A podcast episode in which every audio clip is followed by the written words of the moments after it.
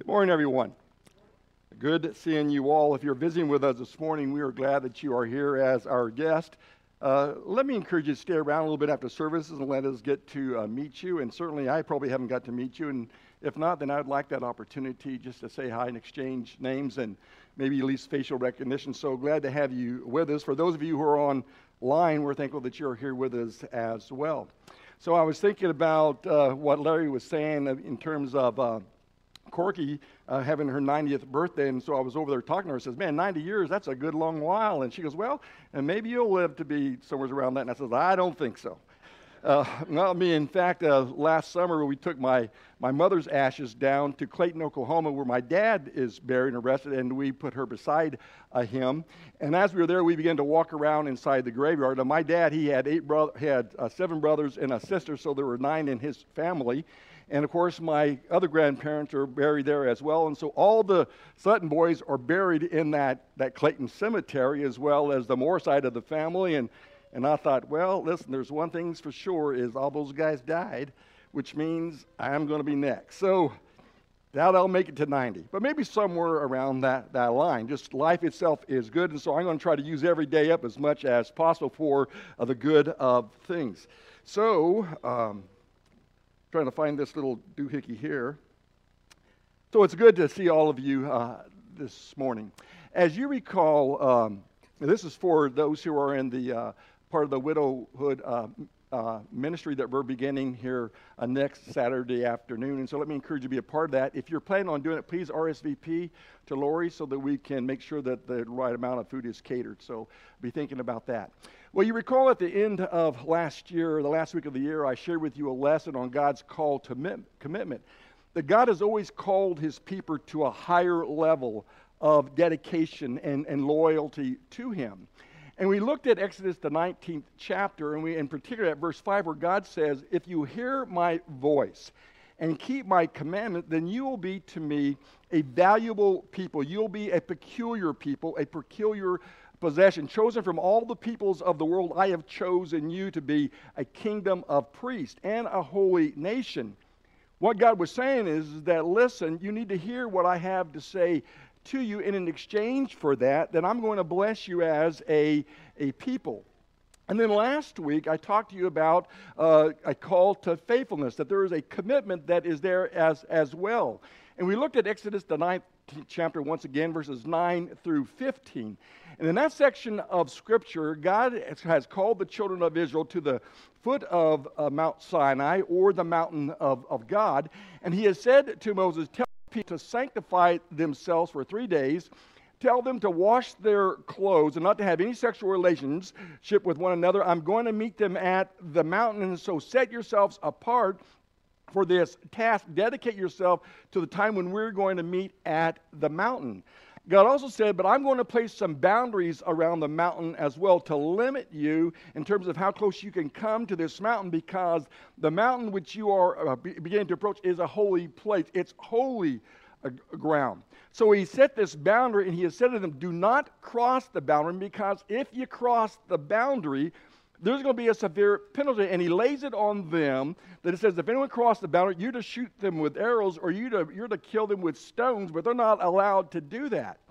And we made the connection that God has always placed boundaries, whether it's in the Old Testament or in the New Testament. In the New Testament, God has boundaries for how we are to live our, our lives before Him. There are things that you don't do. There are places that you don't go. There are things that you do not say which amounts to one thing, and that is rules.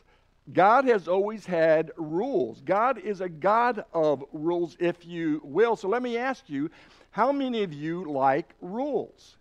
Well, the truth is, is most people don't like rules. And yet, this morning's lesson is God's commitment or our commitment toward God's rules. Rules are something that just makes you feel uncomfortable. Just the title itself, and when I wrote the title itself, I thought to myself, it's going to make people feel uncomfortable. It makes me feel uncomfortable when someone starts telling me that there are rules, that there are regulations, that there are ordinances, that there are, are precepts that God expects of that. Us, that makes us just feel just a little funny in, inside. So I thought about this teacher who had hurt his back He hurt his back, and the result that was he had to put a plaster uh, cast on him from his waist up to his right under his armpits. But you couldn't really see it. He could wear a shirt over it. You couldn't see it at all. And school was going to start. And so on the first day of school, he was assigned to one of the most toughest group of students in the school itself. And so, as he walked very confidently into a very rowdy class, he walks over to a window and he opens up the window. He goes and sits down at his desk and begins just to prepare a few things when a strong breeze comes in and blows his tie around. So he reaches into his desk for all the students to see and he pulls out a stapler. And he takes a stapler and he staples his tie to his chest. That term, he had no problems with discipline in his class. you see, there is something about this action that this teacher did that really got the attention of his class. They were listening to what he had to say because what he was saying by stapling his tie to his chest was this You guys may think you're tough, but I'm a lot tougher when it comes to life and the things of life. So we come again to the mountain of God or Mount Sinai over in Exodus, the 19th chapter. We're going to be looking at verses 16 through 25 this morning. So if you'll open your Bibles to that section of Scripture, if you're using an electronic device like a smartphone or an iPad, then open your Bibles to that section. When I say open, I'm not saying open it to Facebook. I'm not saying open it up to the internet or to check out your your, your bank account, or I'm talking about opening it up to your Bible so we can concentrate on what God has to say to us here. So God is going to say some things here. Listen to what he, what Moses pins here, beginning in verse 16. This is after three days. They've consecrated themselves, they've washed themselves, and now they're at the mountain. Stand behind the boundaries.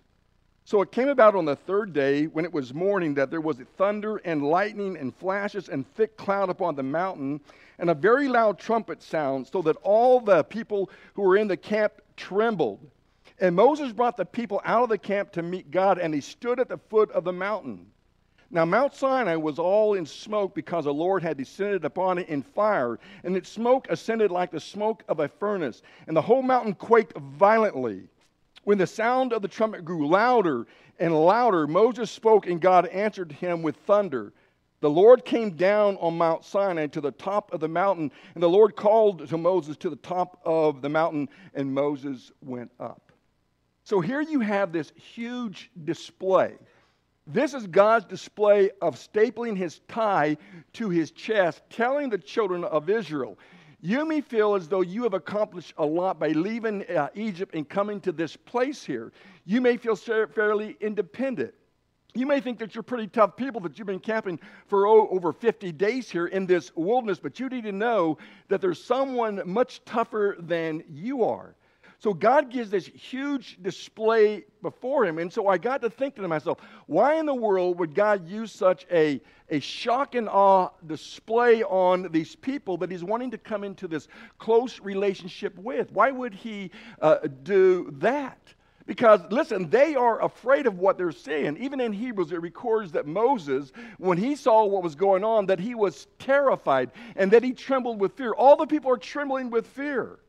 This is something incredible that is happening. This is a great display of, of power that is there. So he is himself even terrified at this thing here. So, why would he do that? And the answer is that God is getting ready to hand down to them the rules of life for his people. He's going to give them in the chapter of the 20, verses 1 and following, he's going to give them the foundation of the law the moral principle of the law, the better of what the law was about in the Ten Commandments, and then he's going to give them 602 other commandments or rules that they're supposed to live by. Now, like I said at the very beginning, people are funny about rules. People don't like rules, it makes them itchy. It makes them kind of just feel un- uncomfortable. In fact, people prefer guidelines or they prefer, you know, items to be, you know, flexible or to be malleable. They don't want them to be something that are absolute and firm without any kind of movement or flexibility in them whatsoever. And yet, God comes down up on this mountain and he does this great display because he's getting ready to hand down the law or to hand down his rules. Years ago, it hasn't been all that long ago, we went through a time in our country, and I believe we still are going through it, where there's a culture war that's going on. And some years back, almost 20 years back, so there was a lot of movement in terms of, you know, removing the Ten Commandments out of the public squares or out of the public places, out of, out of government buildings, out of classrooms, out of schools. And so that became a wave that went across the United States. And it happened even here in, in Boise. Mayor Bieter and then council, uh, the city council, they decided to remove the Ten Commandment monument, monument out of Julia Davis Park. They didn't say, we're just going to get rid of that thing. They sold it to St. Michael's Episcopal Church for like 50 bucks, and they put it on the side of their building, covered up in vines now and so forth, right across from the state house. But they decided to remove it out of there. Why did they do that? Well, because one of the cultural movement that was going across in a wave across the United States, but also there was a fellow by the name of Fred Phelps, who was a part of the Westboro Baptist Church, a very extreme activist group. And Fred Phelps, he wanted to make a point and he wanted to put up a monument that was anti gay alongside the Ten Commandments. And rather than the city council and mayor fighting that off, fighting Phelps off, they decided let's just remove it all out of the park. And so there went the Ten Commandments. But it didn't happen there. It was happening, like I said, all across the nation where they were moving these things out of government buildings, out of uh, city parks, and all those kinds of things. Well, in 2009, the Supreme Court of the United States, they handed down a ruling that the Ten Commandments can be displayed in the public square or into city parks. But they also said uh, that, they, that you could not display it in government buildings or in schoolhouses or in public schools or classrooms. And so, all across the nations, you know, the Ten Commandments are being stripped away from the country. They're taking them down.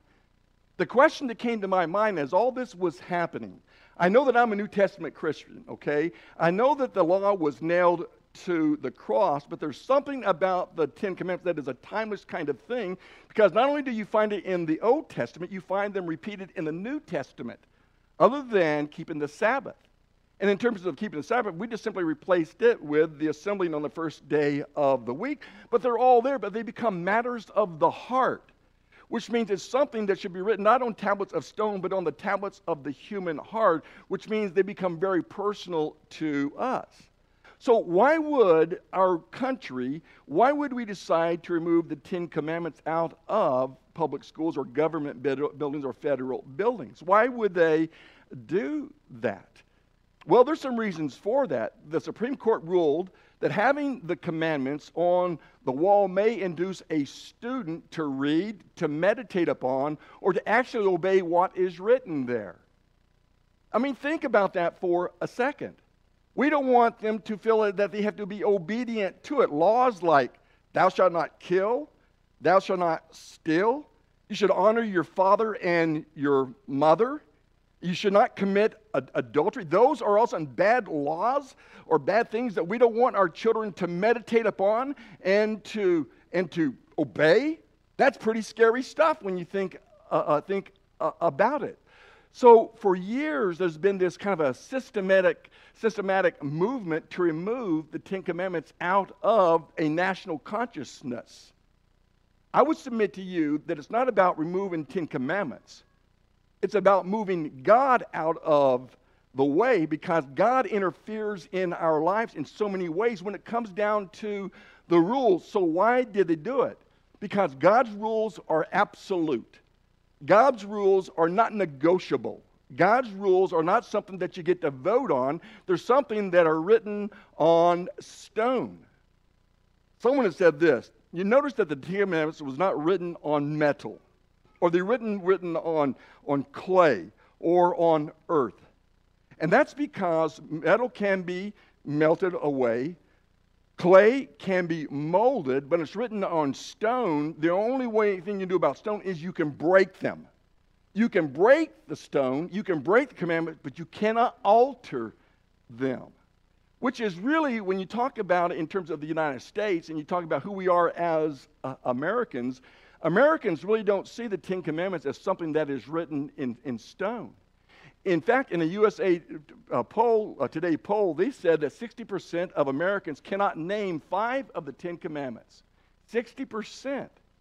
which is interesting when you think about in comparison to the things that we do know about. For instance, 74% of Americans can name all three stooges.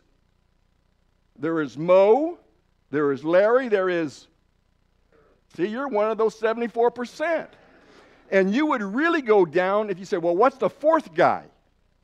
Shemp. See, so you're really doing really good. See, 35% of Americans can call all six names of the Brady Bunch. That was a, that was a TV show clear back in the 80s. That's, or 70s? Okay, so it's even, that's even worse when you think about it. Because my kids were watching, I guess, the reruns in the 80s like every night, and I was like, oh no, not another Brady Bunch thing. You know, but they were there everywhere. And that's been what? I mean, that's been 30, 50 years, almost 50 years ago. But people can still call all those names. We're not going to do that exercise. 25% of Americans name all seven ingredients of a Big Mac. But only 14% can name all 10 commandments. That's a little scary, at least to me. Because there's some important things that are written therein in those commandments, which ironically is funny because in America, 78% of Americans believe that the Ten Commandments should be put on public displays. They believe that it should be that way. And so the greatest tragedy is not that the Ten Commandments are taken out of the public schools or the courtrooms or out of government buildings. To me, the tragedy is that they're disappearing from the minds and the hearts and the lives of most Americans which means not just the commandments are disappearing, but God Himself is being jettisoned for a secular way of looking at life itself. You see, there is something about the permanence of God's rule that offends people. Well, why is that? Well, I think it offends them because it calls people out on their sin. It tells people, here are sins that you are practicing that you should not be practicing. There's a way that you should be living life that you're not living. Uh, it offends them because they want to make their own rules. And I think they want to make their own rules because it salves their conscience. And I think that people prefer to be their own gods. They want to determine what is right and what is wrong. And if you've just lived life for any time, at least for my life, I can look over since I've been a Christian for 49 years and look how much our society has moved how much it has shifted when it comes down to morality and a, a number of other subjects. It's shifted so much in a, in a fairly short period of time, but it's rapidly been cut away at the very foundations of who we are. So that's what God is doing when He comes down on this mountain. God is coming down on this mountain telling this people listen, it doesn't work that you want to have your own rules. Doing your own thing your own way, determine what's right and wrong, good and bad, moral and more immoral, is not going to work for you. And so what He is saying to them is that, listen, I am God and you are not. You don't get to make the, the rules. If you want to have my blessings in life, then you have to come to grips with the one who's going to call the rules because it's not given up for debate. You don't get to negotiate. You don't get to, uh, to vote. You don't get to choose which parts you like and which parts you don't like. And that rubs people. It rubs people all the way back then, and I would submit to you that it's rubbed people all the way throughout history and certainly does rub us even today. And what is sometimes even scary is it does it rubs us when it comes to even being in the church and being in Christians that people are talking about rules. I know, listen, I know that when Christ came, grace became huge, that we're all saved by grace uh, through faith. I, I understand that, okay? But God is also has rules that He expects us to live by as Christians. So in Exodus, the 19th chapter, verses 21 through 25, that I didn't read, but we're going to read now, listen to what's going on here. Remember, Moses has been called up to the mountain. Then the Lord spoke to Moses. He's going up the mountain. Now he's telling Moses, Go down, warn the people so that they do not break through to the Lord to gaze, and many of them perish. Also, let the priests who come near the Lord consecrate themselves, or else the Lord will break out against them. Moses said to the Lord, The people cannot come up to Mount Sinai, for you warned us, saying, Set bounds about the mountains and consecrate it. Then the Lord said to him, Go down and come up again, you and Aaron with you, but do not let the priests and the people break through and come to the Lord, or he will break forth upon them. So Moses went down to the people and he told them. So, what did God tell these people? He gave them one rule. The one rule was don't cross the boundary. And if you do, to get shot with arrows or you're going to get stoned. But they have collectively come to a consensus as a people. Over a million of them have come to a consensus that says we're going to cross the boundaries. And we're not going to shoot or stone anyone. We're going to cross the boundaries. So Moses is going up the mountain, and then God says, No, you need to go back down there and tell them what I told them about not crossing that boundary. Because if they do, I'm going to break out against them, and there's going to be severe consequences for doing so. So here is a people who's been given one rule, and now they've decided to change the rule and to go up to the mountain regardless. And God has to tell Moses, tell them, don't do it. That's one line that you do not want to cross. I want you to know that there is a history of breaking the rules. We have a great uh, video series that we use for reaching out to souls. Originally, it was for a new conference class, but it's the Jule Miller um, CD series or video series. It's in CDs, we have them. In lesson number five, which is called The History of the Church, there they go down through a series where they talk about all the times that God's people have broken the rules. How they'll stay with God for a while, but then they decide to go their own way, to do their own thing, and think that they have no consequences of that. The very first example they give is Adam and Eve. You all know the story. Adam and Eve were, was given what? One rule you can eat from I mean, they live in a paradise. Anything that they want is there. And he says there's only one rule. You can eat from any tree in the garden, but the one that is at the center of the garden, the tree of knowledge of good and evil, you cannot partake of its fruit. And they decided to break the rule and to do their own thing, and they partook of it, and there were severe consequences. They were kicked out of paradise. The world became tougher to live in. Sin entered into the, the world, and not only that, but death itself. Then we come to Mount Sinai.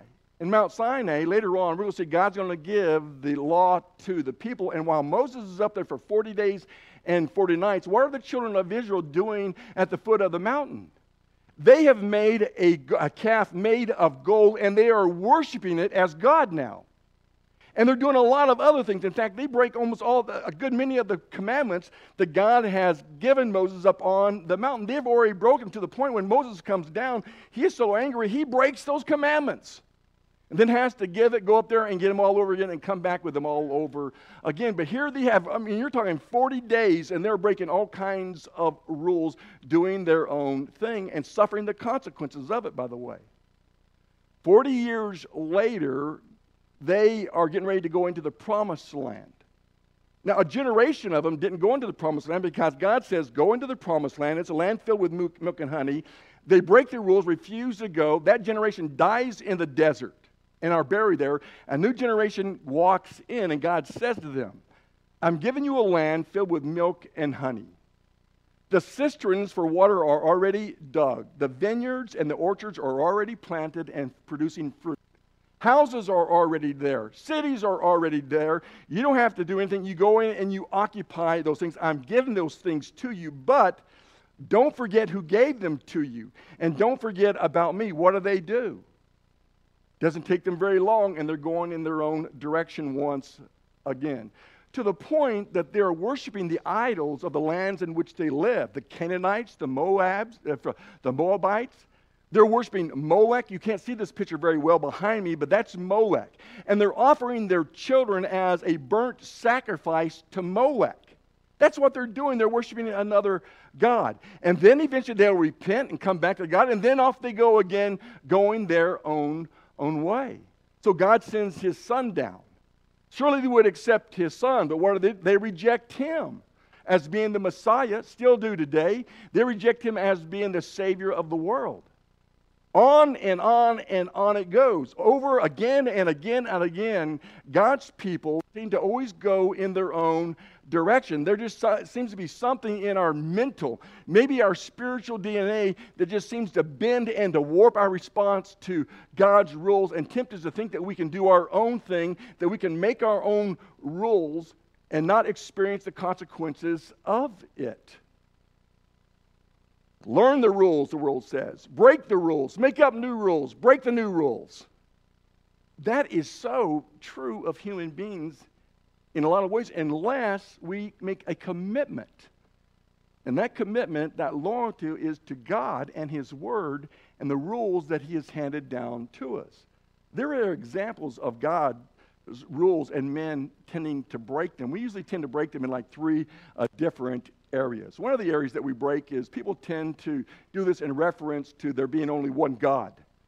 The first three commandments and the Ten Commandments have to do with God. You shall have no other gods before me. You shall make any god of a graven image. And he just lays them out there. You should not take the Lord's name in vain. There was just one God, but that's not how the, the society sees it. The Supreme Court came out and said these words to be constitutional, the Ten Commandments cannot be posted in isolation. They can only be displayed along with other sets of religious laws in order to meet the first criteria. They would have to be accompanied with secular laws to meet the second criteria. They would have to be part of the cultural display. And they give an example of what that display would look like. Three religious leaders are shown the Jewish patriarch Moses holding the Ten Commandments, Confucius is shown representing Confucianism. Muhammad appears representing Islam and Sharia law. But you just can't leave it at that. You got to have the secular people in there as well. So there are four secular leaders that are shown Caesar Augustus, the Roman emperor, William Blackstone, a famous legal expert from, uh, from Britain, Napoleon Bonaparte, leader of France, John Marshall, Chief Justice of the Supreme uh, Court, which I think that Chief Justice John Marshall would turn over in his grave if he had seen what we have done with the Constitution today. Okay, I'm getting into politics, and that's opinion kind of stuff. But, but you see what I'm saying here? Justice Stevens has stated that the placement of all these historic figures together on the frieze uh, signals a respect for great lawgivers and not great proselytizers. So, what's the sum of all that? Well, that there are many gods, many religious leaders, and secular leaders, many rules. You get to take your pick. You are Americans. But you, first and foremost, in this room are Christians. And as Christians, we live by a higher commitment, a higher loyalty, and a higher law than anything that has been handed down from the highest court in the land or any court for that matter. We have forgotten that Washington said it's impossible to rightly govern the world without God and the Bible. That's what he said. Wise words. Men tend to change the rules when it comes to being there's one God. There's only one God. Number two, men tend to break the rules in matters of morality. Both in the Old Testament and in the New Testament, God has established a moral uh, uh, conduct, a, a moral code of conduct. In the Old Testament, Exodus 20, verse 14, the seventh commandment, thou shalt not commit adultery. Exodus 20, verse 17, the tenth commandment, thou shalt not covet your neighbor's wife, along with their donkey, which means you can't covet other people's cars and houses, but certainly not their, their wives. Or verse 15, the eighth commandment, you can't steal stuff. You shouldn't be a thief, is what it's saying there. And of course, when you look over at 1 Corinthians, the sixth chapter, verses 9 and 10, God talks about the things that are acceptable and unacceptable to Him in the New Testament. Do you not know that the unrighteous will not inherit the kingdom of God? Remember what God has said to the children of Israel. He says, You'll be for me a kingdom of priests, a holy nation. Remember what God said to 1 Peter 2 and verse 9 to us as Christians? You are a royal priesthood. You are a chosen people, a royal priesthood, a holy nation, a people of God's own possession. And you get to proclaim the praises of God because He has brought us out of darkness and into His marvelous light. That's who we are. And what he says here, do you not know that the unrighteous will not inherit the kingdom of God? Do not be deceived. Neither fornicators, nor adult, idolaters, nor adulterers, nor effeminate, nor homosexuals, nor thieves, nor the covetous, nor drunkards, nor revelers, nor swindlers will inherit the kingdom of God. Those are rules. Those are boundaries that God has established and it doesn't matter what people say. The, the world can say you can commit adultery and fornicate all you want. You can covet after whatever you want. You can be the greatest thief, whatever you want, at least up to $900. But other than that, so you're free to do so many things. So society and secularism has so muddied the waters with political correctness and wokeness that people are confused about the most basic things. I'm talking about intelligent people are confused about basic things. How many of you have heard about a senator by the name of John Kennedy? John Kennedy, excuse me a moment here. John Kennedy is a senator for the state of Louisiana. He stands on the U.S. Judiciary Committee. And what he does in the Senate of this Judiciary Committee is they vet different kind of justices, whether federal justice or appellate justice or even justice to the Supreme Court. They go through this Judiciary Committee for confirmation. So the senators get to ask these guys a question. And so John Kennedy is, has a fellow who is an appellate uh, justice in California by the name of Gabriel Sanchez. Smart guy, Gabriel Sanchez. And he is put forward, and John uh, Kennedy is going to ask him some questions. And he begins the interview or the questions by saying to him, Listen, uh, Judge, I'm not going to ask you anything that has to do with precedences or with case law and the United States Supreme Court. Are you okay with that? And the guy says, Yes. He says, Okay. He says, Because what I want is I want to know who you are, I want to know what you believe. What is truth? That's what I want to know about you. Okay? So he says, So I got three questions for you. Actually, he had four, but I got some questions for you. The first one is this In, in your opinion, and he says, I'm not talking about case law. In your opinion, when does life begin? And Mr. Sanchez, he says, Well, you know, there's a lot of debate about that in our world, you know, and and, and Senator, I can't really answer that question, what my personal opinion is about that, because that might come before me in my court. And, and Kennedy stopped and said, No, no, listen, I've already told you, I'm not talking about precedents. I'm not talking about court stuff or, or the Supreme Court stuff. I'm asking you, what do you believe? When does life begin? And so again, he equivocates and he dances all over the state, you know, saying, I can't do that because I'm on a judge and so forth. And so Kennedy asks him again the same question. And finally, he asks him, he says, Listen, when does life begin? Have you thought about that, Judge? And he says, Well, yes, I have. He goes, So what's your conclusion? Well, you know, that's debated, and this thing is going to come before the court. And I, you know, and so finally, Kennedy gives up on that question. But I want you to know, God knows that. God has set the rule when life begins. It doesn't begin when a child comes out of its mother's womb and takes its first breath. In Psalm 139, verse 13, David says that God has, he says, you have, God, you have known my inward parts. When I was being knitted together in my mother's womb, you knew me. Life begins there. That's where it begins. How could a guy that is that smart, other than because of political correctness or wokeness or because he wants a job, that he can't answer a simple question when life begins. He asked him the second, biologically, judge, how many sexes are there? And again, he says that's a hotly debated issue. And because I might come before my court, if I am so affirmed as a court in the Court of Appeals, I don't feel comfortable in answering that question. So he says, Well, okay, but listen, you took sex education. You know how many sexes are there? Now, this is going to date me, but even back in 1967, I knew that when they started sex education for the first time in Northglenn, Colorado. And we had to do, you know, our gym class had to come together, girls and boys. And we were talking about the different kinds of cycles that were going on. And I remember our teacher saying, if any of you boys laugh when we start talking about administration, you guys are going to be in big trouble. Even then, we knew. But give it now a bunch of years, and now we don't know anymore. This judge didn't know. He probably knows, but he wasn't going to answer it because he asked him that many question, but I want you to know something God knows. Genesis 1 and verse 27. God created man in his image. In the image of God, he created them, male and female. He created them, period. And so we get all over the place with that thing there. Then he asked him a question about racism. He asked him, he says, You know, the judiciary, the country's judiciary, we are all systemically racist. Judge, is the appellate court in which you sit in California, are you guys a bunch of racists?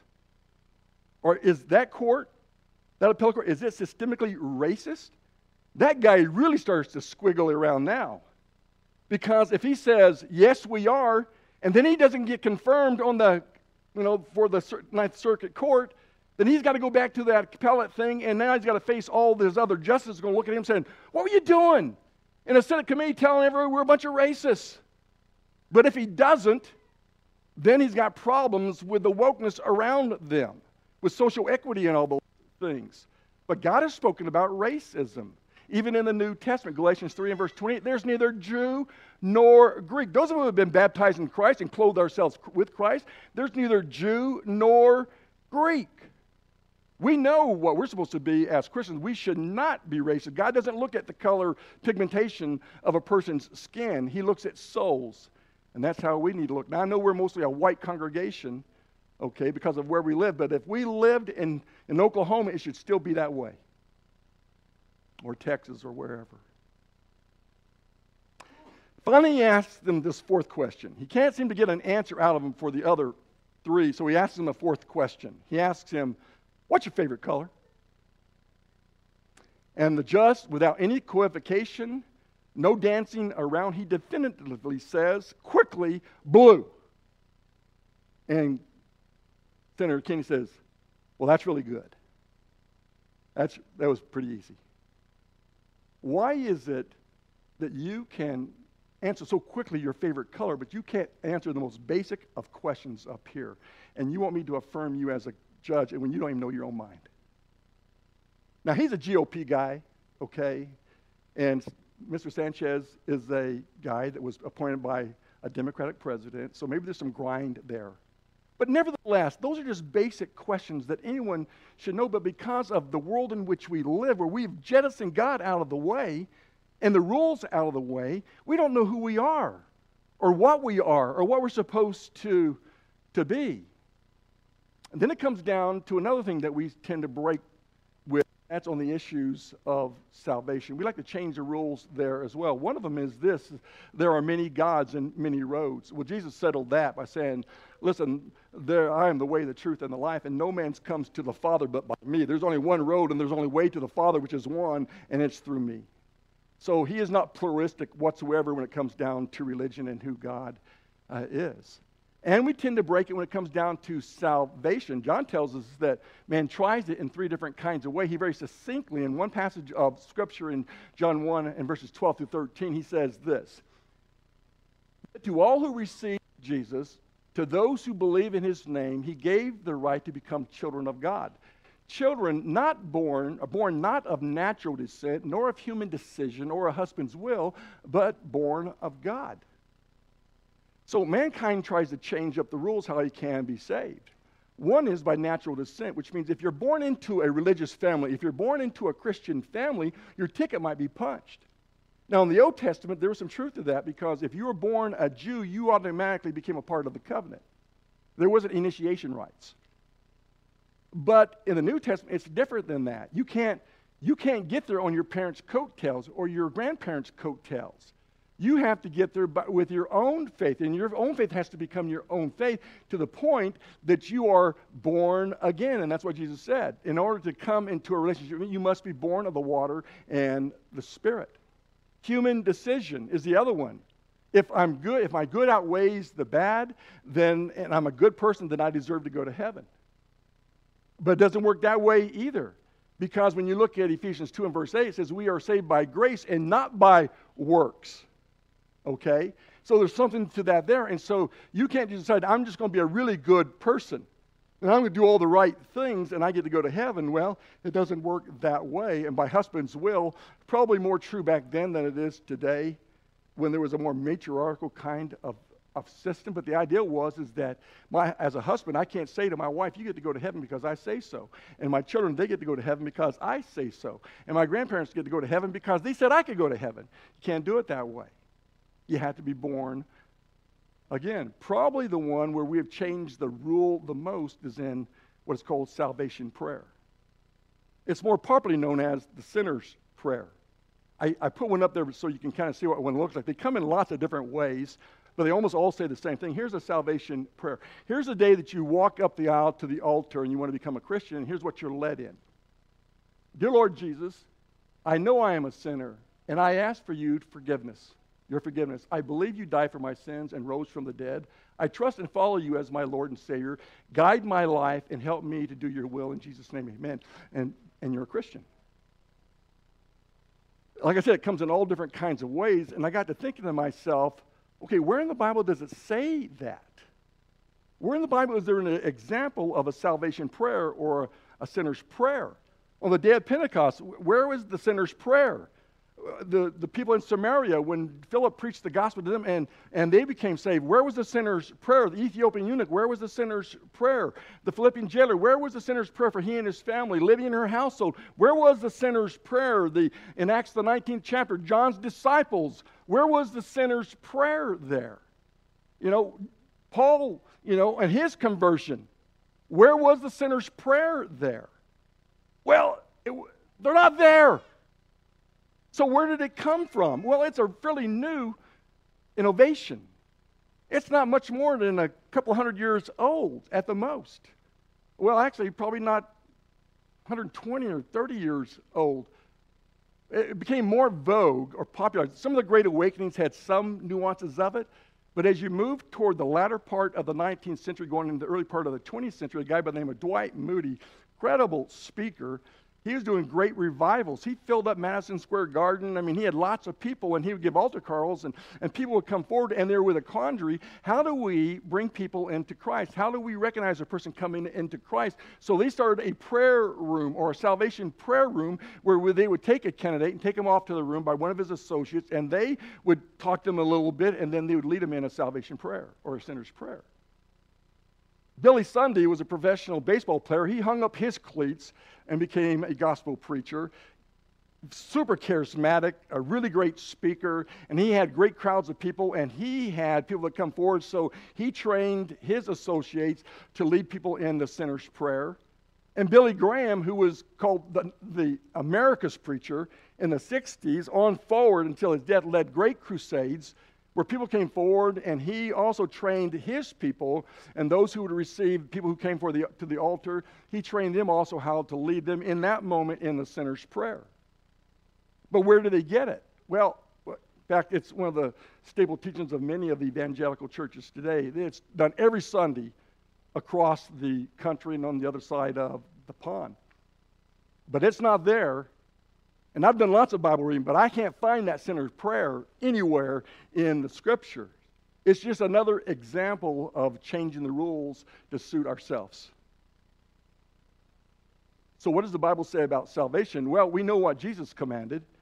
In Mark, the 15th, 16th chapter, in verse 15 and 16, he says, Go and preach the gospel to all creation. He that believeth and is baptized shall be saved. One plus one equals two. Belief uh, plus baptism equals salvation. Matthew recorded it this way, or wrote it this way in his gospel, in Matthew, the 28th chapter, in verse 19. Jesus says, Go and make disciples of all nations. How? Baptizing them in the name of the Father, Son, and the Holy Spirit. That's what Jesus said. What did Peter command? Well, we know what he commanded on the day of Pentecost. On the day of Pentecost, in verse 37, he says, Men and brethren, what shall we do? And Peter said, Repent and be baptized, every one of you, in the name of Jesus Christ for the forgiveness of your sins, and you shall receive the gift of the Holy Spirit. No mention of the sinner's prayer. And in verse 41, three, th- over 3,000 were baptized into Christ, just like Peter commanded them earlier. And we know that all examples of conversion stories in the book of Acts, that's the history of the early church, involves baptism. Whether you're talking about the day of Pentecost, or are you talking about those Samaritans were baptized? The Ethiopian eunuch was baptized. Here's water. What prevents me from being baptized? The Philippian jailer, Lydia and her household, the, the disciples of John. Paul himself was told, Why tarry? So arise and be baptized and wash away your sins, calling on the name of the Lord. So when you talk about the rules, that God has placed some rules there, and for some reason, man just tends to want to bend them or to change them. Now, understand that I know that a, a person has to believe and they have to uh, hear and believe and repent and they have to confess and they have to be baptized and then they have to walk faithfully the rest of their lives. Okay, so I know that. So I've cherry picked the baptism part, okay? So you get what I'm go- what's going on here. So here you are back at the mountain. Okay, so I've taken us way away from the mountain. Now we're back at the mountain. So God comes down the mountain with a huge display. And his huge display is he's getting ready to impress upon them that I'm going to give some rules. It's important that you keep those rules. And that's what he does. So this is the last point. Only last 25 minutes. The last point is this. Okay, what is God saying? He's saying that God is God and we are not. Let me repeat that. God is God and we are not. Now, when you say those words there, that, that upsets people because he gets to make the rules, okay? So some people say rules are bad things, but they're not. They're not bad things. So there's huge advantages to God setting the rules. Well, what are they? Well, one is, is if God sets the rules, then I know what he wants from me. I don't have to wonder what is right or, or what is wrong. I don't have to go to a preacher or to an elder or anyone else. I don't have to wait for the Supreme Court to lay down a decision of what is right and wrong. I can go to God, and God will tell me here's what is right, here's what is wrong. And I can trust that. And there's comfort in that because God has set the boundaries or the perimeters, and all I have to do is live within them. Here's the second thing if we obey God's rules, I don't have anything to be afraid of. I have no regrets. I don't have to second guess myself or look over my shoulder and see if God is going to get me. I don't have to live like that any longer. And if I violate the rules, God has showed me how to come back to Him by confessing the fact that I broke a rule or I have sinned. And God's promise is that I'm faithful and righteous to forgive you of your sins and to cleanse you from all unrighteousness, Richard.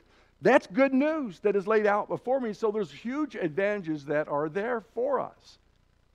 So God is the God of rules. And when I think about that, I can't think of one rule that He has established that's not in my best interest or your in best interest to those that He has created and those whom He loves. I can't think of one where it says, okay, God says, do not commit adultery. Well, that makes a lot of sense to me. Because what if I do that? Well, now I've harmed my mate. I've harmed my family. I've harmed her family. I've harmed her friends and my friends. I've hurt my church family. There are, this thing has such a ripple effect just because I decided to go my own way and to do that. You shouldn't steal things. Have you ever had anything stolen from you? You feel violated. It makes you angry. It's a terrible feeling. Thou shalt not kill, kill people or murder people. You know someone that's been murdered? You ever had a loved one murdered? You know how harmful and hurtful that is? We have more murders now than we've ever had. You know how, how much that, how, how much suffering goes on because a person decides to do their own thing and make their own rule. I could go on and on with this stuff you get the idea. God makes rules for my interest and for your interest so we know where to go. Everyone who believes that Jesus is the Christ has been born of God, and everyone who loves the Father loves whoever has been born of him. By this we know that we love the children of God when we love God and obey his commandments. For this is the love of God, that we keep his commandments, and his commandments are not burdensome. They're not burdensome. Unless you're willful. Unless you just want to go your own way and do your own thing. But let me tell you, if that's the direction you decide to go, well, then expect the consequences to come your way.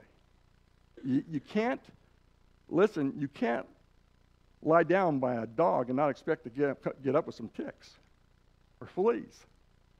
You can't hang out with skunks and not expect to smell like one.